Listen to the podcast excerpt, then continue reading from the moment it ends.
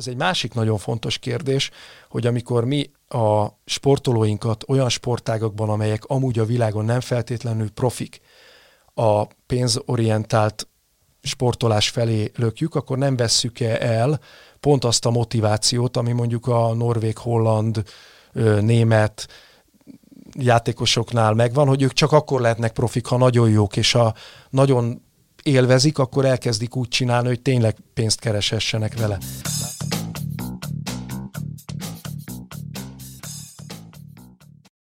Sziasztok, ez itt az Ittszer, a 24.hu focis podcastja, én Kere János vagyok, és ezúttal is köszöntöm itt magam mellett Kálnoki kis Attillát, a 24.hu főmunkatársát. Szervusz! Szervusz Jani, sziasztok, üdvözlöm a hallgatókat! Hát alapvetően egy focis podcast vagyunk, és így is konferálom az adást mindig, de most annyira adta magát egy téma, eh, a focis párhuzamok miatt egyrészt, másrészt az aktualitás okán, harmadrészt pedig hát azért, mert itt nagyon erős áthallásokat véltünk fölfedezni, egyrészt Attilával mi ketten, másrészt én egyébként ilyen típusú olvasói leveleket is kaptam, hogy szeretnénk-e foglalkozni a kézilabda Európa bajnoksággal, a női kézilabda Európa bajnoksággal, ahol a magyar válogatott végül a tizedik helyen végzett.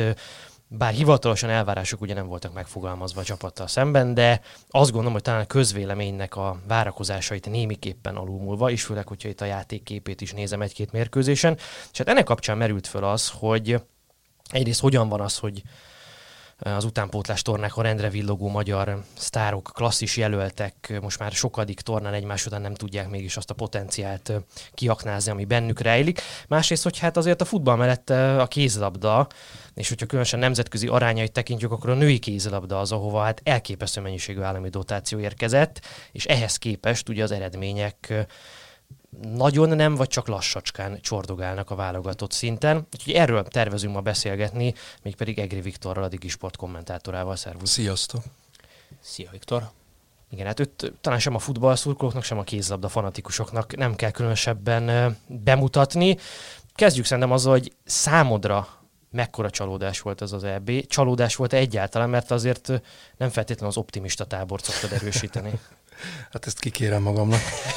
Realistának mondanám magam. Ennél azért jobbat vártam.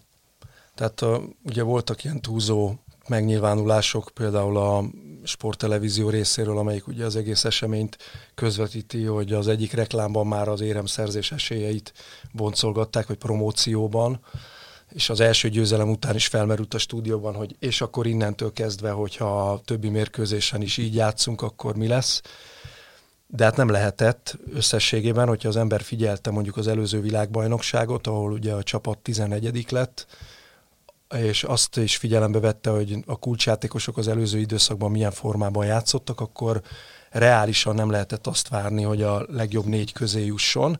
Ugyanakkor, ha meg körbenézett és megfigyelt, hogy milyen ellenfelek várnak ránk, és azok milyen problémákkal küzdenek, elsősorban a járvány miatt, de egyéb okok ból kifolyólag is, akkor gondolhatta azt, hogy hát végül is lehetne belőle valami. De szerintem az nagyon megtévesztő lett volna, hogyha mondjuk úgy szerepel a magyar női kézilabda válogatott, hogy azt a horvát tette, és bejut a legjobb négy közé.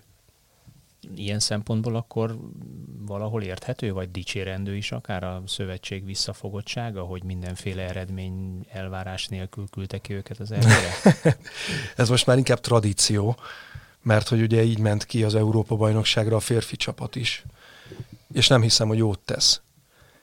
Azért nem tesz jót, mert ugye ezeknek a fiatal játékosoknak az kell, hogy kiderüljön, hogy teher alatt mire képesek. Ugye a férfi Európa-bajnokságon meglepően jól játszott a csapat, az tényleg egy nagyon fiatal együttes volt, rengeteg kulcsjátékos hiányzott, de egészen addig tartott ez a jó forma, amíg nem vált komolyá a helyzet. Tehát ahogy eljöttek azok a meccsek, ahol már az olimpiai kvalifikációs tornára jogosító hely elérése volt a tét, ahol valóban lépni lehetett volna egy szintet, ott már nem ment a játék, és hát ugye, ha az olimpiai selejtezőre készült ez a női válogatott, már pedig elvileg arra készült, akkor azt kellett volna megnézni, hogy teher alatt hogyan képes teljesíteni. Ha levesszük a vállukról a terhet, akkor ez nem fog kiderülni. Hozzáteszem, még így is kiderült. Tehát mert hogy ugye akkor játszott a csapat nagy része jól, vagy elfogadhatóan, inkább ezt mondom, a románok elleni meccsen, amikor már kiderült, hogy nem lehet ebből nagy eredmény, illetve mondjuk a norvégok ellen még egy olyan meccsen, ahol az ellenfél számára már nem volt komoly tét, ott is önmagához képest jól játszott a társaság nagy része, különösen Kovacsics Anikó esetében volt ez feltűnő, akinek húznia kellett volna a csapatot, ehelyett az egész Európa-bajnokságon gyengélkedett, de azon a meccsen, az utolsón ott oda tudta tenni magát. Tehát kicsit az az ember benyomása, hogy a rengeteg rossz dolog között, amit láttunk, talán a legrosszabb az, hogy mentálisan nem állnak készen ezek a játékosok arra, hogy a fontos pillanatokban oda tegyék magukat, ami szerintem jelen pillanatban a csapatsportokban is, de mindenfajta sportákban a leges, legfontosabb erény kellene, hogy legyen. Hadd had legyek én a, a, a ellenpólus ilyen szempontból, vagy aki kicsit úgy védi ezeket a lányokat. Azért ebből a 16-os keretből mégis hétfő, ugye a, 9, a 2018-as junior EBI, ami 19-es 20-as torna aranyérmes csapatából válogatódott be, csúnya magyar szóval élve. Ergo a 44 a a válogatottnak, ha nem is első bálozó, de rendkívül fiatal 20-21 éves játékos. A, a sport alapvetés már pedig belem azt mondja, ugye, hogy a, a, az ifjúsági juniorból a felnőttbe való átlépés időszaka a legnehezebb, általában az a tapasztalat, hogy ezeknek a, a sportolóknak, és itt elszakadok kicsikét a labdajátéktól, mert ez a sport egészére igaz, egy két-három, némely esetben négy év, igazából később érő típusú játékosoknál négy év is el kell teljen addig, amíg beleerősödnek mind mentálisan, mind pedig fizikálisan a felnőtt mezőnyben. Nem lehet, hogy, hogy a szövetségi De. visszafogott elvárás is az nem. Ez, vagy, vagy, nem vagy a játék maga, játék maga hullámzósága is ezt okozza? Tehát a szövetségnek a elvárását, hogy nincs elvárás, azt nem tudom elfogadni, de ezt, amit mondasz, ez, ez teljesen igaz, sőt, akkor inkább úgy mondanám, hogy a 19-es kerettel ment ki az EB-re a magyar válogatott, ugye egyszerre 16 játékos lehetett benevezni, a 19-ből 16 mezőnyjátékos volt, és a 16 mezőnyjátékosnak konkrétan a fele, 8 játékos, az junior világbajnok volt 2018-ban, junior válogatott mondjuk kettő évvel ezelőtt, tehát nagyon fiatalok, közülük Pásztor nem kapott lehetőséget, őt azért nem számoltad végül is. De, de ez azt jelenti konkrétan, hogy a mezőnyjátékosok fele nagyon fiatal volt. Itt van a legnagyobb gond. Tehát ez nem alkalmas arra, hogy menedzseljenek fiatalokat.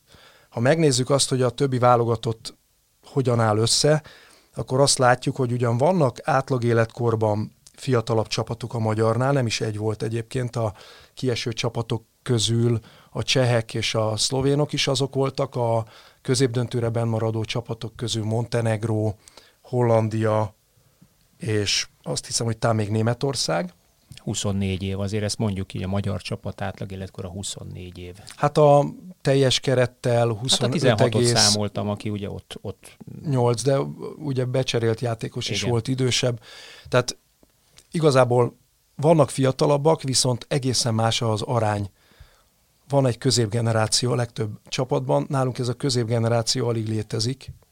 Tehát, hogyha azt veszük, akkor mondjuk Kovacsics Anikó a kezdőcsapatból, az, aki a belső posztokon középgenerációnak számít, rutinos, de még nem a sportákból kifelé menő játékosnak, és hogy mekkora szükség van az ilyenekre, azt a legjobban Szőlősi Zácsik Szandra felbukkanása mutatta, akivel szerintem nagyon sokan nem számoltak, és most már elég régóta nem szerepelt világeseményen. Most egyértelműen a legjobb játékosa volt a csapatnak támadásban, olyannyira, hogy egyébként az egész középdöntős mezőnyben neki volt a legjobb az akciógól perc mutatója, tehát ő 7 percenként szerzett általában gólt, ez, ez volt az átlaga, és ez egy kiváló teljesítmény, de a többi csapatban, ha megnézzük, akkor kettő, három, maximum négy ilyenkorú játékos szerepel, mint amilyenből nálunk nyolc. És ezeknek a játékosoknak a többsége sem feltétlenül első számú a posztján. Mi úgy vágtunk neki, hogy a támadó alapcsapatunkból a beálló, Tóvizi, a jobb átlövő, Kluiber, a bal átlövő, Háfra, mind 22 éves vagy annál fiatalabb. Tehát a és kulcspozíciók. Mezőnybeli beszélünk. posztoknak a felén gyakorlatilag junior játékos van, vagy abból éppen kinőtt játékos, és ráadásul mondjuk ugye a szélsőket nem szokták a legfontosabb posztok közé számolni, tehát tényleg lehet azt mondani, hogy a meghatározó helyeken voltak fiatalok. Szerintem ez így egy téves koncepció. Hát vagy, vagy adottság. Adottság is részben, tehát részben tényleg, hogyha elkezd kutatni az ember, hogy, hogy milyen középgenerációs játékosokat lehetett volna találni, akkor mondhatja azt, hogy, hogy adottság is, de mondjuk azért az NBA1 góllövő listájának vezetője, a debreceni Kovács Anna, aki ugye balkezes lövőként Kluibert segíthette volna, ő nem került be a válogatottba, korábban ugye tagja volt a csapatnak. Lehet azt mondani, hogy az előző világbajnokságon rosszul szerepelt, de ez alapján akkor senkit nem kellett volna beválogatni most, sajnos. Ö, irányító poszton nem volt másik játékos igazából azok között, akik már tapasztalattal bírnak Kovacsics Anikó mögött. Ott szerintem a keret összeállításánál történt egy eléggé jelentős tévedés, amikor Tótesztert hívták be, aki 28 éves, még nem volt nemzetközi rutinja, a csapatában csak támad és nem védekezik, tehát helyette viszont jöhetett volna nyugodtan egy fiatal, még egy fiatal, mondjuk Vámos Petra, aki tavaly már ott volt a VB-n és ragyogó védőjátékos, de nincsenek igazából ilyen középkorosztályhoz tartozó játékosok. És ez mondjuk akkor az előző időszak utánpótlás nevelésének hibája is, de ugyanakkor szerintem a szövetségkapitányok figyelembe vehették volna, hogy legalább ott, ahol vannak ilyenek, próbáljuk meg őket betenni, és nem is azért, mert hogy most nem lesz ebből siker, hanem az ilyen kudarcok ha jönnek egymás után, hosszú távon hathatnak ezekre a fiatal játékosokra, és lehet, hogy nem tudják kibontakoztatni a bennük lévő képességet. Tehát ha egymás után jönnek ezek az élmények világeseményeken, hogy kudarcot vallok, kudarcot vallok, csak rám tudnak támaszkodni, de én nem tudok segíteni, akkor ez nem, hogy évekre visszavethet valakit, hanem lehet, hogy véglegesen tönkre tesz. Arról mit gondolsz, hogy azok a játékosok, akik olyan ragyogó eredményeket értek el az utánpótlás világversenyeken, és egyébként egyénileg is, ha itt Háfron Noémire gondolok, megcsillogtatták a, a klasszis potenciájukat, akár bajnokok ligai mérkőzéseken is, de nagy tornákon is a klubcsapatukban. Most viszont úgy tűnik, hogy a, a felnőtt szintéren kiegyensúlyozottan jól teljesíteni még nem biztos, hogy, hogy képesek. Azt gondolod, hogy ez egy ilyen koncepciálnál baj lehet az utánpótlás nevelésben, tehát hogy ők jó utánpótlás játékosok voltak, de hiányzik valami a nevelésükben, ami a, a felnőtt mezőnyben is elég jóvá tudja őket tenni, vagy egyszerűen arra van szó, hogy túl korán, túl nagy szerep, gondolok itt a játékpercre, vagy magára a nyomásra hárult rájuk. Igen, hát Háfra Noémi kétségtelenül a legsúlyosabb kérdés jelen pillanatban, mert hogy volt egy olyan játékos, aki két évvel ezelőtt amikor felkerült gyakorlatilag a Ferencváros felnőtt csapatába, ugye az MTK-ba adták előtte kölcsön, és utána rögtön válogatott lett a junior VB-t követően, ő benne volt az előző EB all És hogy azóta mi történik vele, hogy azt kell, hogy mondjam, hogy persze lehet úgy kommentálni az eseményeket, hogy most nincs jó formában, de én azt mondanám, hogy ő kettő éve egyfolytában lefele halad. Tehát, hogy nem voltak vagy csak nagyon elvétve igazán jó meccsei azóta, hogy ő annyira jó volt azon az Európa-bajnokságon. És akkor itt el lehet azon gondolkodni valóban, hogy itt akkor mi történt. Volt egy játékos, aki kifutotta a saját maximumát nagyon korán, az azt jelentené, hogy a kiválasztáskor nem jól óra tett a magyar utánpótlás, és lehet, hogy több játékossal is így van ez, mert vannak azért erre utaló jelek, hogy nem biztos, hogy mindenki tovább fog fejlődni annál, mint amit 20 évesen nyújtott, vagy esetleg, aminek már személyi konzekvenciái kellene, hogy legyenek, és ami most kifejezetten érdekes kérdés, hogy ugye az edzője a Ferencvárosnál ugyanaz, aki most a szövetségi kapitány, és hogy nincsen meg neki esetleg a felelőssége abban, hogy Háfra nem volt képes ennél tovább lépni, sőt visszafele lép.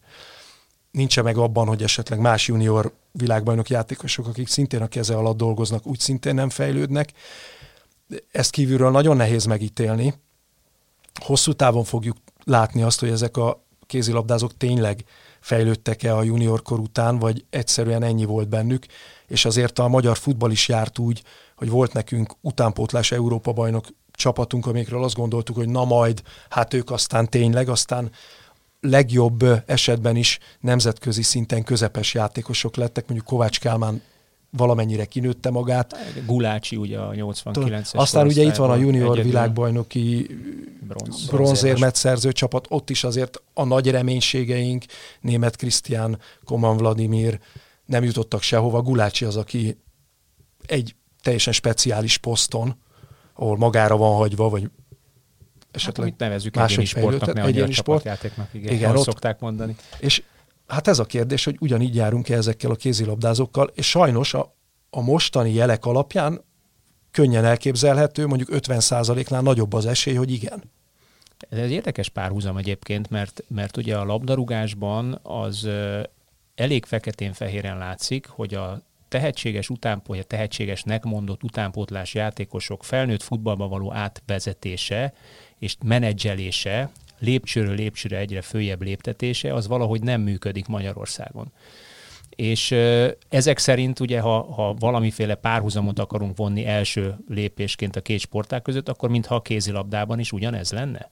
Vagy várjunk egy, még egy-két évet, amíg ezek a 98-99-es játékosok, ugye ez a korosztály, amelyik a, a junior ebben aranyérmet nyert, mondjuk 23-24 évesek lesznek, és akkor fog feketén-fejren kiderülni, hogy, hogy beértek-e vagy sem, vagy képesek-e tovább fejlődni egy lépcsőfokkal följebb lépni vagy sem? Várnunk kell mindenképpen, de a jelek nem kedvezőek.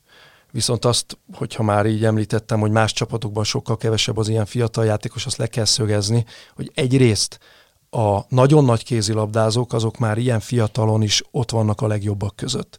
Tehát ha csak Görbic Szanitára gondolunk, ő 2003-ban 20 évesen a világbajnoki ezüstérmes magyar csapat meghatározó játékosa volt, az All-Star csapat tagja, majd a következő világbajnokságon is a legjobb irányítónak választották, majd a következőn is. Hát igen, azt mondtad, nagyon nagy, ne feled szabad. Igen. De ugye nagyon nagyból kevés van, nagyból kéne több.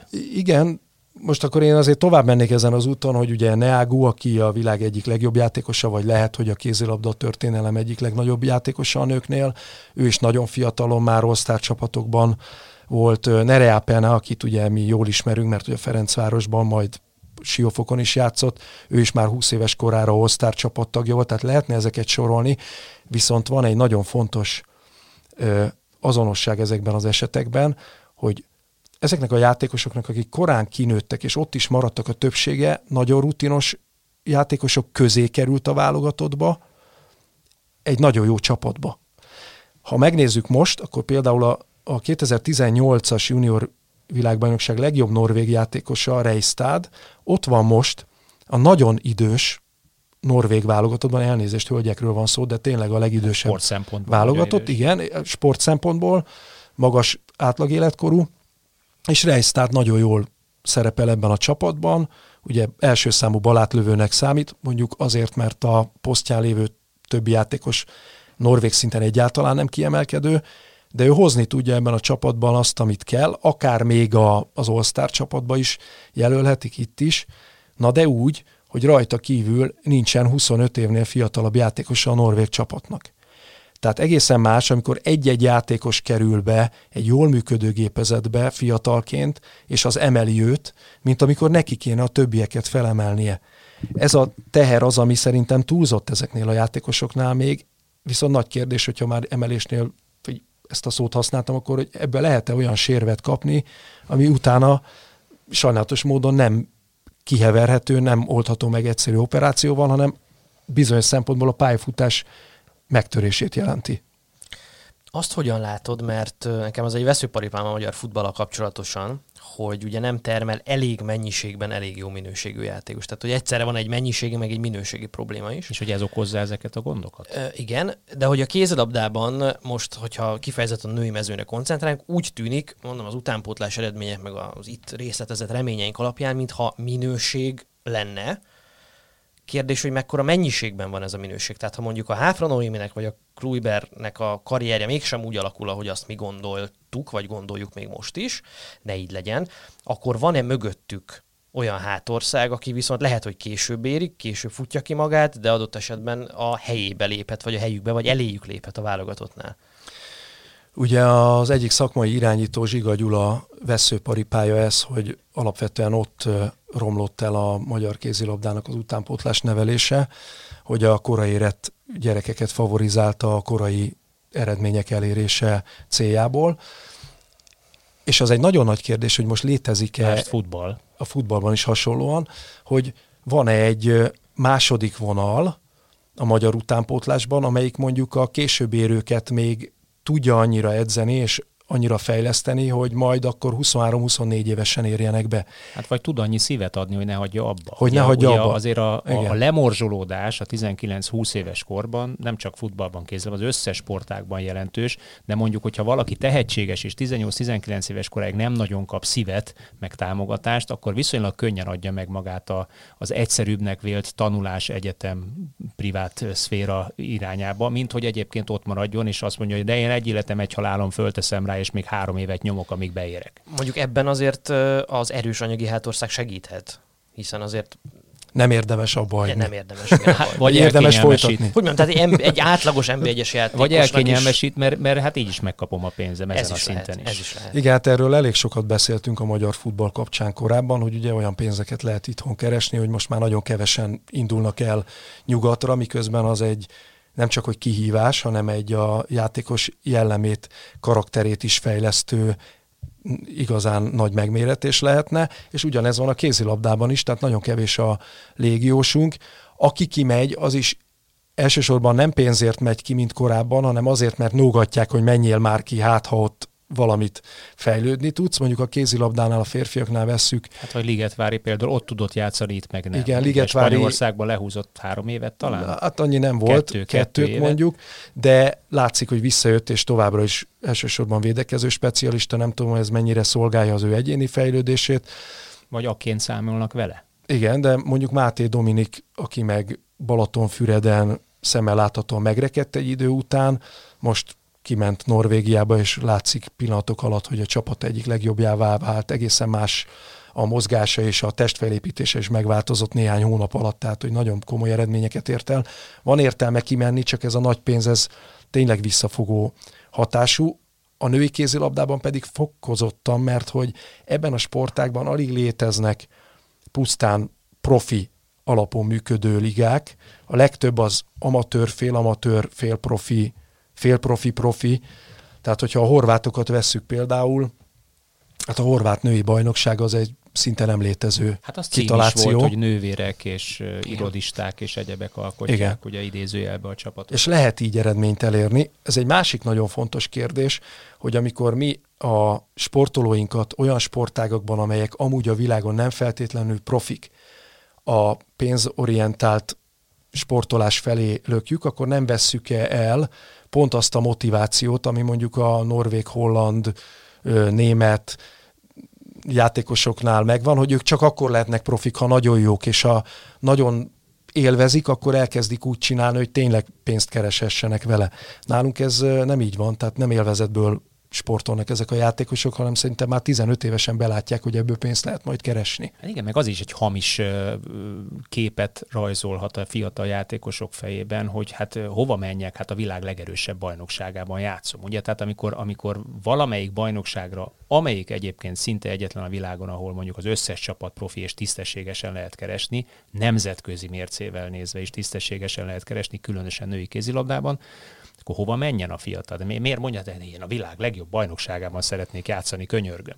Igen, de mondjuk ez de nem feltétlenül igaz, hogy a magyar a legjobb bajnokság, de mondhatjuk róla, mert rengeteg külföldi válogatott játékos, meg klasszis Hát jó, de ez, ugye ez, ez, a magyar médiában azért egy, igen, egy igen. közszájon forgó jelző, hogy a női kézilabda bajnokság a magyar Abszolút. a világ legerősebb bajnoksága. De ugye János feltette a kérdést, hogy van-e vajon megfelelő mennyiségű játékos a kiemelt juniorok mögött, akik közül majd néhányan esetleg tovább fejlődnek és felnőttként berobbanhatnak. Miután ugye annyi jó junior csapatunk volt az előző időszakban, hogy ez nagyon sok jó junior játékost is jelent, ezért tényleg benne van a pakliban, hogy lesznek közülük olyanok, akik esetleg valóban nem akceleráltak, hanem retardáltak, ami nem egy pejoratív kifejezés, hanem azt jelenti, hogy később érő játékosok, és akkor majd úgy felkapjuk a fejünket, 24-25 éves korukban felbukkannak, elkezdenek szenzációsan játszani, mert addig folyamatosan fejlődnek. Tehát ez is lehet, hogy nekünk majd nem Háfrának, meg Kluibernek kell néhány év múlva örülnünk, hanem esetleg másoknak, akikre most nem is gondolunk annyira, vagy nem annyira ismert a nevük a közvélemény előtt. De jelen pillanatban mondjuk az a helyzet, hogy ezek a játékosok azok, akik olyan helyre kerültek klub szempontjából, ahol elvileg adott a lehetőség a fejlődésre. Az elvileget azért nagyon hangsúlyoznám, miután a gyakorlatban ugye ez egyelőre kétséges, hogy megvalósul-e, és nagyon nagy kérdés, hogy még olyan csapatokból, amelyek nem játszanak komoly nemzetközi mérkőzéseket, lehet-e így fejlődni. Hozzáteszem, hogy erre azért a horvát válogatott adja meg a választ, mert a magyar mellett ugye a horvát volt az a csapat, amely igazából egy klubra épült nagyon, a magyar a Ferencvárosra, a horvát különböző okokból a Lokomotíva Zágrebre. A Lokomotíva Zágreb az az előző években a Challenge kupában indult Európában, ami egy fel, felzárkóztató liga, tehát ott nem is indulnak magyar csapatok, mert mi túl jók vagyunk ahhoz, hogy ott szerepeljünk, és e, erre a csapatra építve tudott ide elérni a horvát válogatott. Azért csendben hozzáteszem, hogy ezt sem kell túlértékelni, mert roppant szerencséje volt a horvát válogatottnak. Egyrészt az, hogy ellenünk kezdett, sajnos, azt a meccset megnyerte, ez emelte, majd volt kettő olyan találkozója, amikor sokkal fáradtabb ellenféllel találkozott a németekkel és a hollandokkal úgy, hogy ugye mind a két csapat 24 órával 24 óránál kevesebbet pihent, miközben a horvátoknak volt plusz napjuk regenerálódni.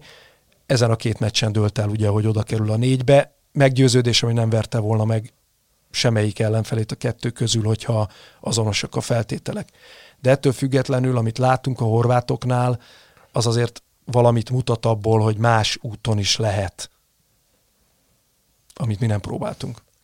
Viszonylag érzékletesen körülírtátok itt mind a ketten, hogy milyen mennyiségben folyik állami pénz ebbe a rendszerbe, az utánpótlás nevelés felől egyébként, és hogy ez olyan mértékű ez a dotáció, ami világszinten páratlan. Tehát a női kézlabdára ország, gazdaság ennyit sehol nem költ, nyilván ennek megvannak a maga okai, és ugye közben tudjuk, hogy azért a férfi mezőnyhöz képest a női valamivel szűkebb, vagy sokkal szűkebb, nem biztos, hogy annyira globális maga ez a sport, mint a férfi szakág. Tartható-e az, hogy ilyen mértékű dotáció, ilyen állami akaratvállalás, meg, meg szerepvállalás után is Európa bajnoki tizedik helyek, meg olimpiai kijutás azok, amiket eredménynek kell neveznünk. Arra akarok kiukadni, hogyha, és azért most már eltelt ugye nyolc éve voltunk legutóbb négyben egy, egy nagy tornán, még Karl Erik Bőn vezetésével. Uh, szóval, hogy előbb-utóbb itt kell, hogy legyen valamilyen felelős, ha ez nem változik. Hm. És ki lehet az a felelős? Tegnap jött a hír, nem? Jól emlékszem, hogy 10 milliárd forintot kaptak vészhelyzeti alapon a, az állami akadémiák. Ebben nem csak a kézilabda van benne, hanem a kosárlabda, meg a futball is.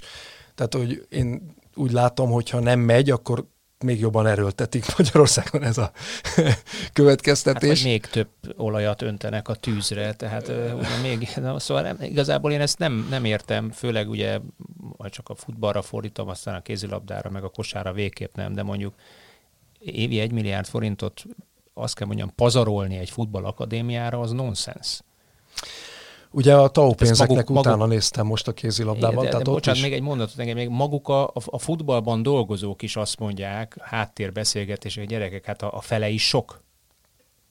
Hát ez, bocsánat, ez ugye inflációhoz vezet, tehát, követ, tehát valahol ugye ingyen pénz kerül a rendszerbe, tehát azért nem nyomtat ugye az állampénz, mert az infláció lesz belőle. Tehát ugyanezt látjuk kicsiben, tehát ha könnyen jön a pénz és hullik az égből, és annyi van, amennyit szeretnénk, annak a nagy része úgyis elinflálódik, tehát nem hatékonyan a fejlődésre fordítódik. Ugye mondjuk úgy, hogy a kézilabda Puskás Akadémiája az a NEKA. A NEKA-nál hát ott elég sok pénzt költöttek el. Most a mostani női kézilabda válogatott keretében egyetlen olyan játékos van, aki ott nevelkedett, pont az a pásztor, aki nem jutott szóhoz, tehát a szűkített keretbe meccsre már nem került oda. Nagy kérdés, hogy akkor ez egy jól működő akadémia-e. Most ezzel kapcsolatban megjegyezném, hogy például Serdülő csapatukat megnéztem, hogy a lányserdülő csapatban a Nekán 48 játékos van, ennyi van beírva, mondjuk minden játékos szerepel általában kettő csapatban, tehát nem csak a serdülőben játszanak ők, hanem egy másikban is. De mondjuk akkor ezt felezzük meg, hogy a 24 játékos is iszonyatosan sok egy utánpótlás csapatban, még akkor is, hogyha feltételezzük, hogy néhányan esetleg betegek vagy sérültek a társaságból. Szerintem az ilyen szintű koncentrációja a tehetségeknek káros, mert ezek a játékosok egymás elől szívják el a játék lehetőséget, és egyszerűen nincs meg a fejlődésükhöz szükséges pályán töltött perc mennyiség. Tehát én szerintem ez a koncepció alapvetően a nekánál rossz.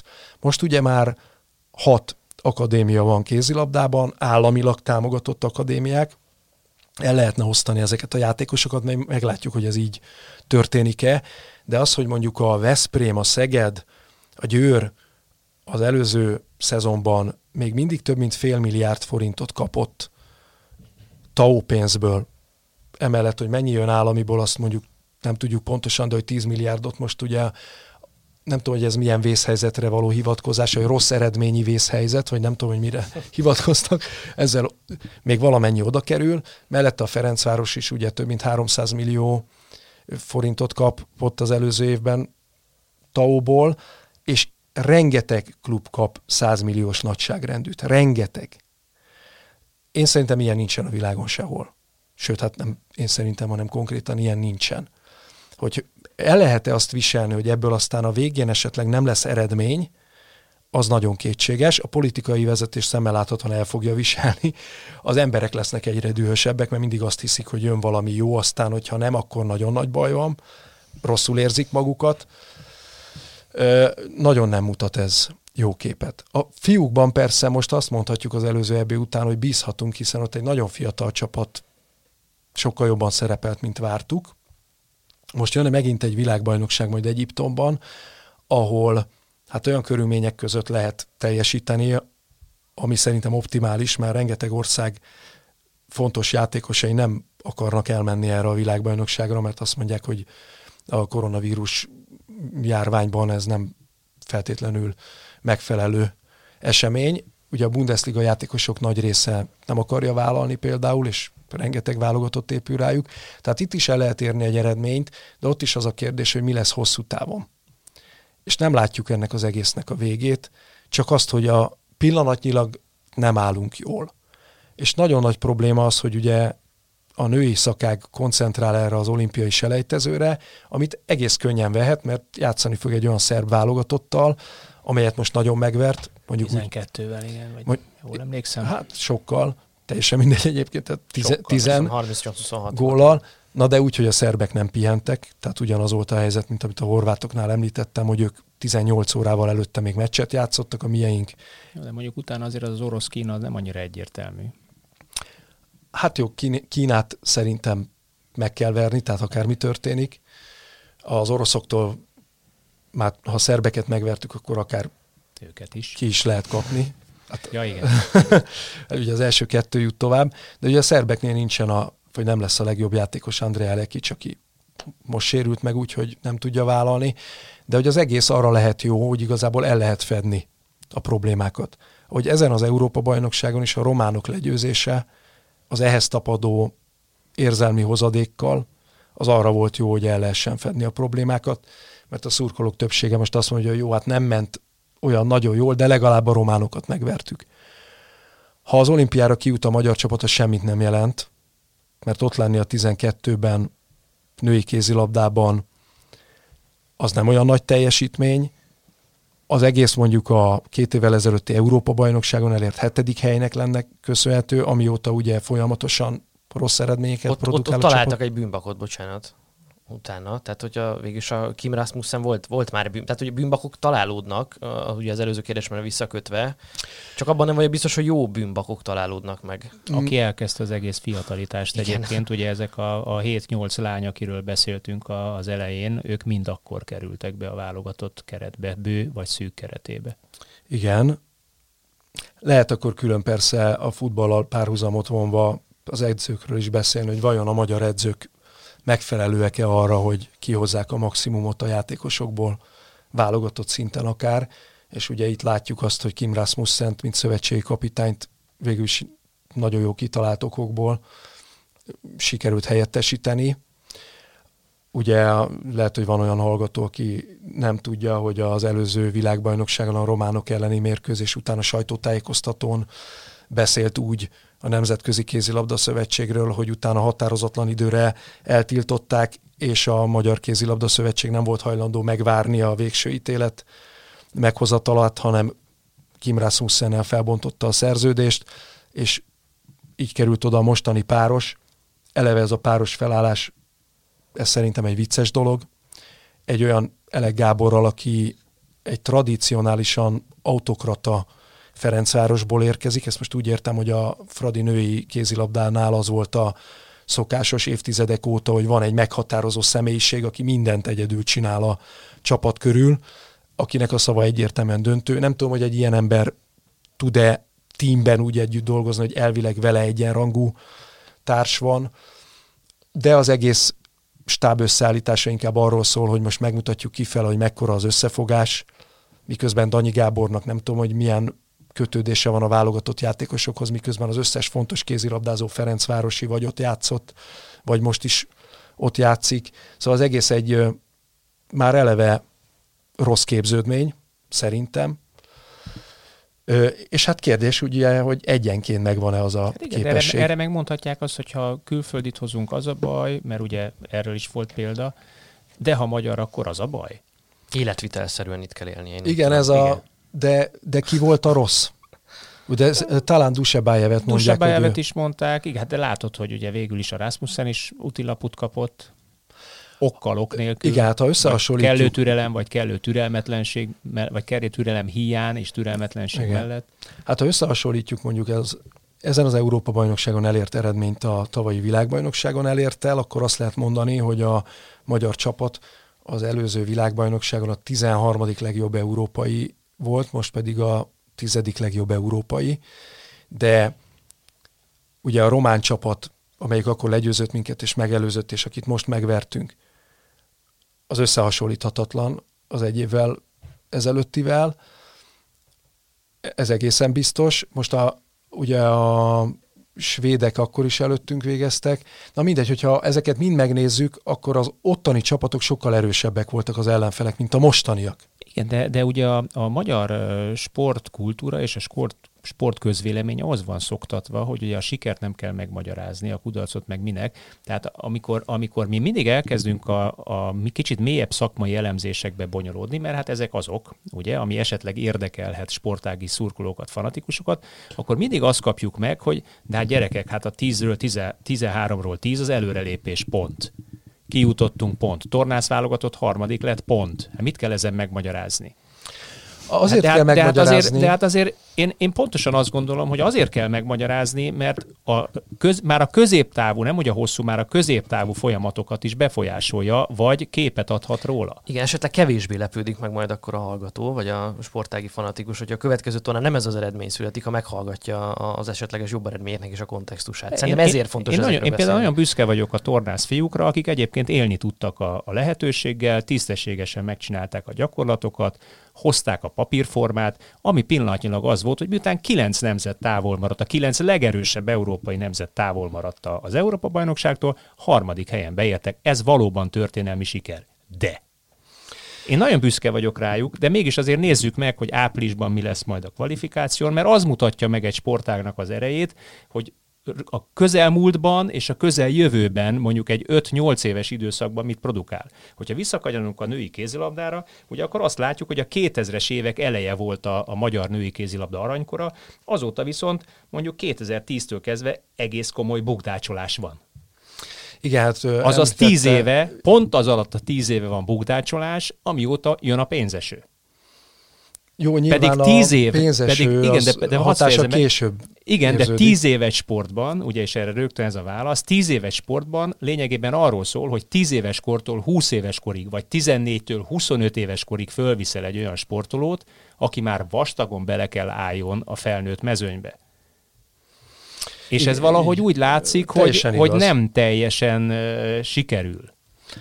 2012-t említette János, ugye a Kál Erik Bőnös Európa bajnoki szereplés. Na most azóta ugye volt egy horvát-magyar közös rendezése ebből 2014-ben, ahol a magyar csapat hatodik helyen végzett. mondjuk úgy, hogy a norvégok kedvessége miatt, mert hogy nem árt visszaemlékezni arra, hogy akkor volt egy olyan utolsó középdöntő mérkőzés a norvégok ellen, ami már nekik nem számított, ők már bejutottak a legjobb négybe, és azt a meccset egyszerűen elengedték, hagyták, hogy a magyar csapat nyerjen. Ha ott a magyar csapat kikap, akkor a középdöntő csoportjában nem harmadik helyen végzett volna, hanem ötödik helyen, tehát ugyanígy, mint most a 9 helyen végzett volna az Európa-bajnokságon. Aztán jött ugye 2016 egy totális kudarc, egy 12. hely az Európa-bajnokságon, tehát azt kell, hogy mondjuk, hogy a két évvel ezelőtti hetedik hely az volt a kiemelkedő, az volt a trendtől eltérő, és ez a 2020-as tizedik hely, ez pedig illeszkedik. Azon kell elgondolkodni, hogy mitől volt olyan jó az a két évvel ezelőtti, és ha ezt megtaláljuk, akkor talán megtaláljuk az okát. Mondjuk ott kevesebb volt még a valamennyivel az ennyire fiatal játékos, ott megvolt a középgeneráció, és hát ugye nem említettem akkor, amikor erről beszéltünk, hogy ki jöhetne még a középgenerációból ide, ugye van egy Tóth Gabi, aki most sérült az előző eseményeken, ott volt, ő ide jöhetne, de szeretnék valakit kiemelni, aki azon az Európa-bajnokságon tűnt fel a magyar nézőknek, hogy egyáltalán létezik ezen a szinten, ez Planéta Simonetta. És hogyha megnézzük, akkor a horvát válogatottban van egy hozzá nagyon hasonló alkotú játékos, aki a védelem tengelyében és átlövőként is, illetve magában az attitűdjében rengeteget segít a válogatottnak. Planéta Simonetta is egy meglehetősen vidám, jókedélyű játékos, aki valószínűleg a franciaországi szerződésének köszönheti ezt, mert előtte egy végtelen terhelt játékosnak tűnt idehaza. És hogy, hogy egy ilyen típusú játékos az most is nagyon hiányzott, és lehet, hogy vele erősebb lenne a csapat. Nagyon régóta vannak különböző egészségügyi problémái, ezért nem lehet ott, úgyhogy lehet, hogyha ő még visszatérne a közeljövőben, és pár évet még tud vállalni, ő segíthetne a fiataloknak is, mert lenne egyfajta stabilitás legalább a védekezésben. De hogy még egy kicsit az edzőkről beszéljünk, ugye egy dolgot mindenki megállapított Rasmussen ideje alatt, hogy a magyar válogatottnak a szélsőjátéka, ami egyébként a skandináv kézilabdának, az északi kézilabdának abszolút alapköve, az nagyon nagyot lépett előre, ez volt az egyik meghatározó szegmens. Érdemes megállapítani, hogy erről lemondott ezen az eseményen a, a magyar szakvezetés. A felállt fal elleni támadásainkban 7%-kal kisebb arányban fejeztük be az akciókat a szélről, mint az előző világbajnokságon, viszont 12%-kal többször lőttünk a távoli zónából, ami totális kudarc volt, mert hogy csak a német válogatottnak a távoli zónából mutatott hatékonysága volt alacsonyabb, mint a magyar csapaté. Ugyan tudjuk, ez a kézilabdának egyik alapja, hogy ha távolról lősz, akkor és gólokat érsz el, akkor az sokat segít, mert kilépnek rád a belső területeken a hatos előtt is sokkal több lesz a lehetőség. Na de ha rosszul lősz kintről, az csak erősítő, hogy maradjanak hátul. És a legfontosabb meccseken, például a németek elleni találkozón volt a legkisebb a szélről befejezett lövések aránya, és valami megfoghatatlanokból az volt a koncepció az elejétől egy igen magas fallal szemben, hogy 9 méterről próbáljuk átlőni őket. Szóval én itt azért elhibázott taktikai elképzeléseket is látok, ami még egyszer felveti a kérdést, hogy vajon a magyar edzők állnak-e úgy általában azon a szinten, mint az idehozott külföldi trénerek, Kim Rasmussen, Ambros Martin, Csema Rodriguez, aki nem is volt edző, mielőtt Magyarországon az lett volna, vagy akár talán Dusebájev, aki megbukott itt, de azóta folyamatosan igazolja, Csak hogy... itt bukott meg. Igen, hogy itt lehetett valami rossz, mert ő egyébként jó edző. Jó, egyet mondj még meg. Most ez erőtött eszembe, amit mondtam, hogy Ambros Martin szabad edző. Látsz, látsz, látsz rá esélyt? Nem. Hát Ambros Martin nagyon logikusan felvethető, ugye, hogy egy ilyen eredményes tréner, aki ráadásul ismeri a magyar mezőnyt, nagyjából még mindig, miért nem lesz Magyarországon szövetségi kapitány? Szerintem azért itt olyan lobby erő megy a háttérben. Egyrészt azt látni kell, hogy a szövetség ugye Ferencvárosi vezetéssel működik. A női vonalon, hogy a Fradi mennyire erős, azt bizonyította a siófok kipöckölése a bajnokok ligája helyekről a pandémia okán, vagy ürügyén, inkább ürügyén. Úgyhogy Sámbrosz Mártin a Győrhöz köthető, szerintem nem kerül szóba. Most az olimpiai selejtezőig nyilván ez a páros marad.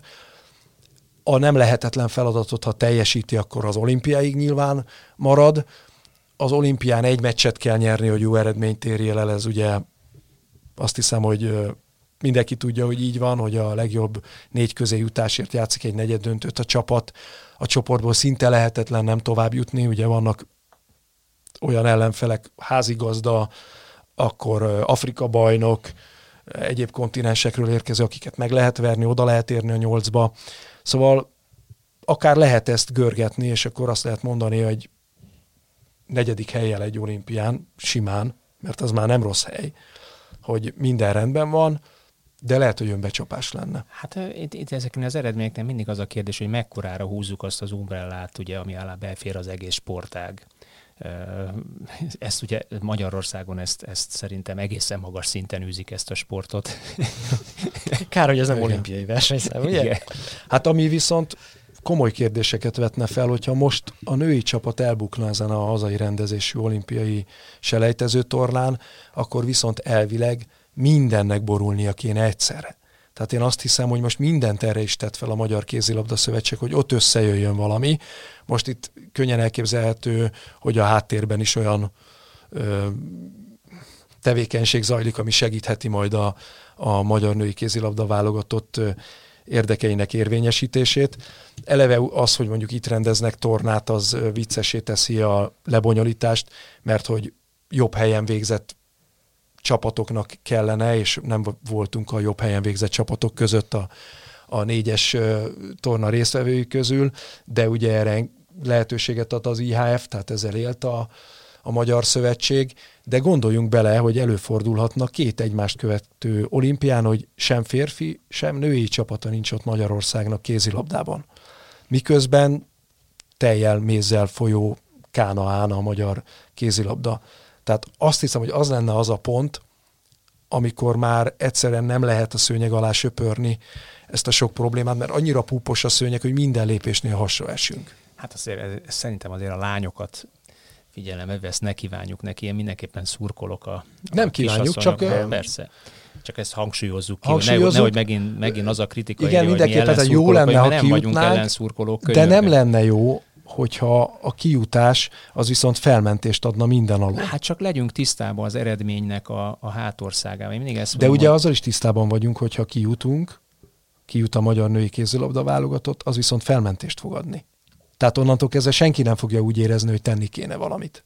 Hát ez az EB biztos, hogy nem fog érdekelni senkit, nem. ha sikerre veszük az olimpiai selejtezőt. Vagy azt gondolod, Attila, nem, hogy... hiszem, hát ezért mondtam, hogy az Umbrella húzásban világbajnokok vagyunk. Na hát köszönöm szépen, Viktor, hogy felnyitottad a szemünket sok tekintetbe, és beavattál bennünket a kézilabda a rejtelmeibe. Azt remélem, hogy talán azoknak is érdekes volt ez az adás, akik kevéssé lélegeznek együtt a kézilabdával és a női kézilabdával, viszont a futball miatt hallgatnak bennünket, és talán tudtunk húzni egy-két olyan párhuzamot, ami meggondolásra vagy átgondolásra érdemes. Köszönöm Attila neked is, hogy itt voltál, és köszönöm a hallgatóknak is a figyelmet. Arra kérem őket, hogy tartsanak velünk a jövő héten, és amikor egy új témával és egy új vendéggel érkezünk. Sziasztok! Sziasztok!